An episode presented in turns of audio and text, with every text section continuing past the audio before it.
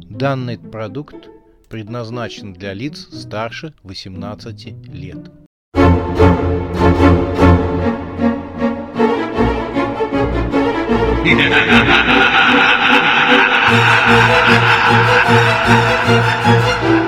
Пощекочи, нервишки.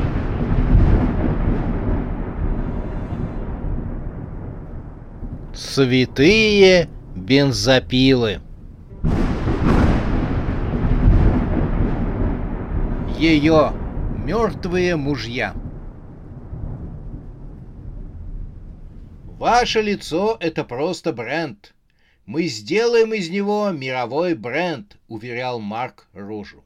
Мы сделаем из него торговую марку. Все, все женщины мира захотят хирургическими методами избавляться от кожи и ходить с оголенными мышцами лица.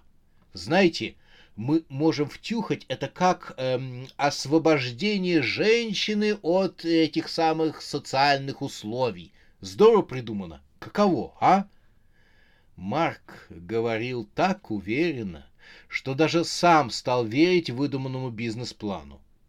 Удивительно, но даже и Рожа невольно задумалась о том, что, возможно, ей стоит остаться с оголенным лицом. Марк и Рожа шли по залитым солнцем развалинам старинного города. Билет в развалины купила Харри. Она сказала, что жалеет о том, что Рожа получила роль горничной и должна работать в этом курортном отеле.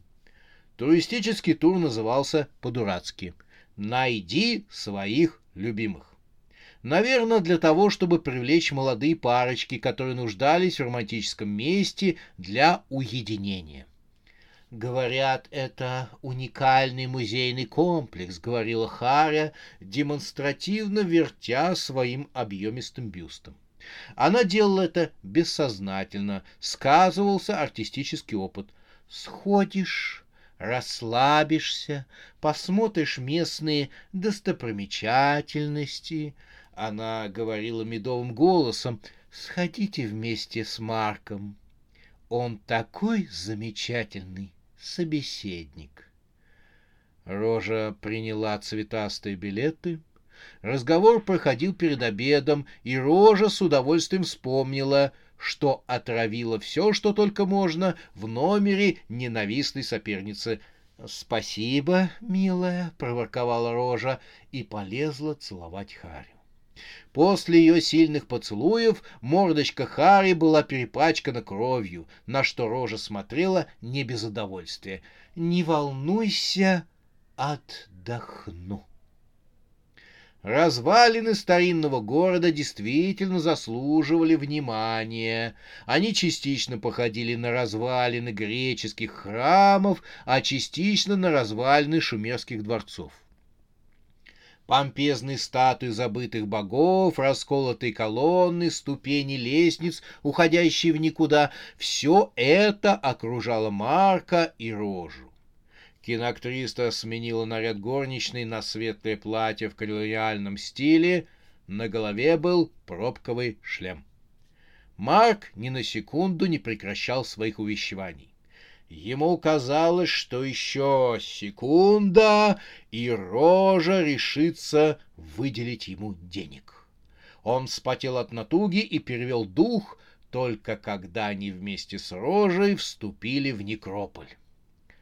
«На кладбище похоже», — сказал молодой человек, утирая пот со лба. Вокруг стояли мраморные саркофаги, украшенные замысловатыми барельефами, изображавшими различные сцены с участием смерти. Смерть изображалась костлявым скелетом с крыльями. «Это некрополь», — сказала Рожа, читая информационный стенд. «Место успокоения царей различных династий». Марку здесь не понравилось, но он не подал вида. Он решил, что Шрожи точно получит денег. «Здесь неприятно и пугающе. Уйдем отсюда», — предложила Рожа, боязливо посматривая на каменные саркофаги. Марк решил воспользоваться боязливостью кинозвезды. Он решительно подступил к женщине с мужским великодушием, приподнял ее страшное лицо двумя пальцами за подбородок. «Не бойся, детка, когда я рядом, тебе нечего бояться», — голосом героя из нуарного фильма сказал Марк. «Положись на меня и ни о чем не думай». Оголенные мышцы лица рожи под водопадом светлых волос вызывали омерзение у Марка. Особенно пугающе выглядели шарообразные глаза, которые были лишены век, а про оскал белоснежных зубов и говорить было нечего.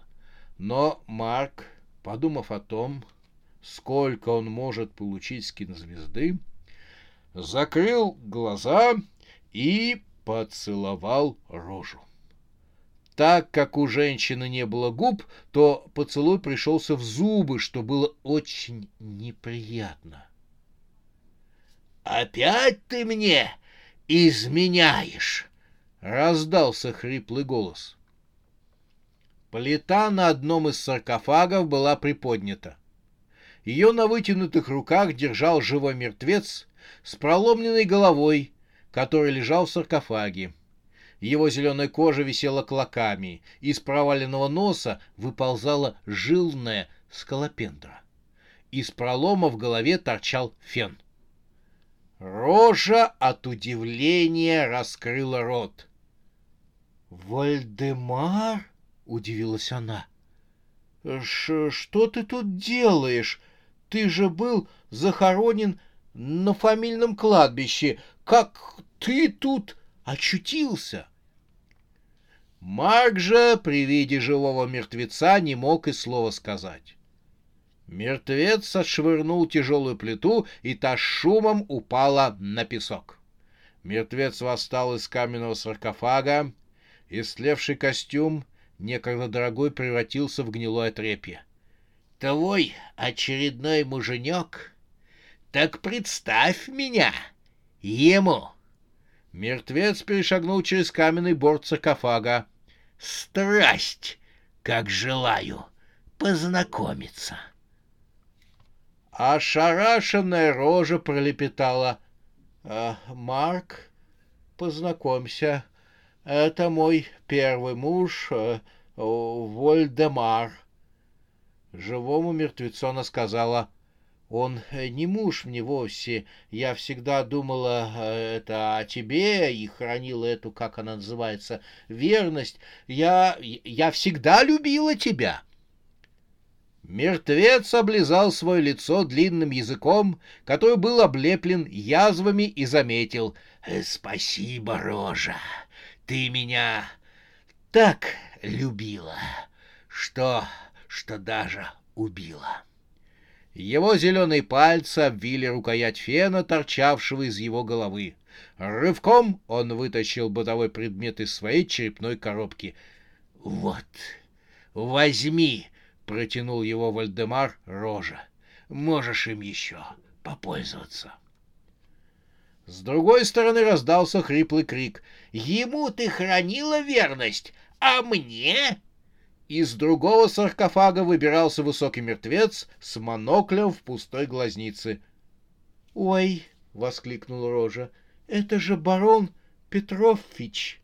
Мой пятый муж, его сантехническая империя была такой прибыльной. — Даже очень, — говорил барон, вышагивая гнилыми ступнями по песку. — И ты ее продала! После того, как утопила меня в ванной, ты продала мою сантехническую империю, ты продала все, все до последнего Вантуса. «Ничего подобного!» — закричала Рожа, отступая от бывших мужей. «Один Вантус я все-таки оставила, как память. А тебе? Честное слово». «Обо мне какую память ты оставил?» — раздался другой голос. Новый мертвец восстал из своего саркофага.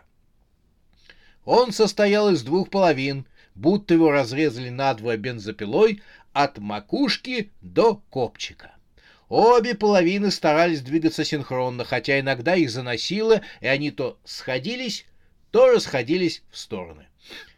«Ах, это мой девятый муж!» — воскликнула Рожа. А он чем владел? спросил ошарашенный Марк.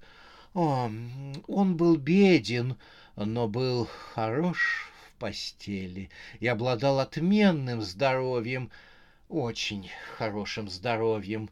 Долго умирать не хотел, пришлось распилить его э, надвое. Марк сглотнул. Надо думать, что мы ожидаем воскрешения остальных твоих мужей, сделал ужасное предположение Марк. Плиты саркофагов стали спадать на песок, и мертвецы полезли с каменных им костей наружу. Марк и Рожа, пораженный страхом, наблюдали за мертвыми, двигавшимися в их сторону. — Как тебе удалось столько раз выйти замуж-то, а? — промямлил Марк. — Их же здесь пол сотни, а? — Здесь не только мои мужья, есть еще и легкие увлечения, — говорил Рожа, заступая за спину Марка. — Много же у тебя было легких увлечений, — сказал тот. — Смущает? — Да не особо. Меня смущает то, что они все умерли насильственной смертью. Рожа не сразу нашла, что ответить. «А, а они сами были виноваты», — заявила она Марку. «У них у всех был основной недостаток». «Это какой же?» «А они все быстро мне надоедали». Мертвецы бросились к Марку и Роже. Марк взвизгнул. «Я смотрю, ты им ничуть не надоело». «А это мое основное достоинство», — послышалось уже издалека. И тут Марк заметил, что рожа убегает во все лопатки, несмотря на десятисантиметровые шпильки на туфлях. Марк подскочил на месте на полтора метра. «Подожди меня!» — закричал он и бросился догонять кинозвезду.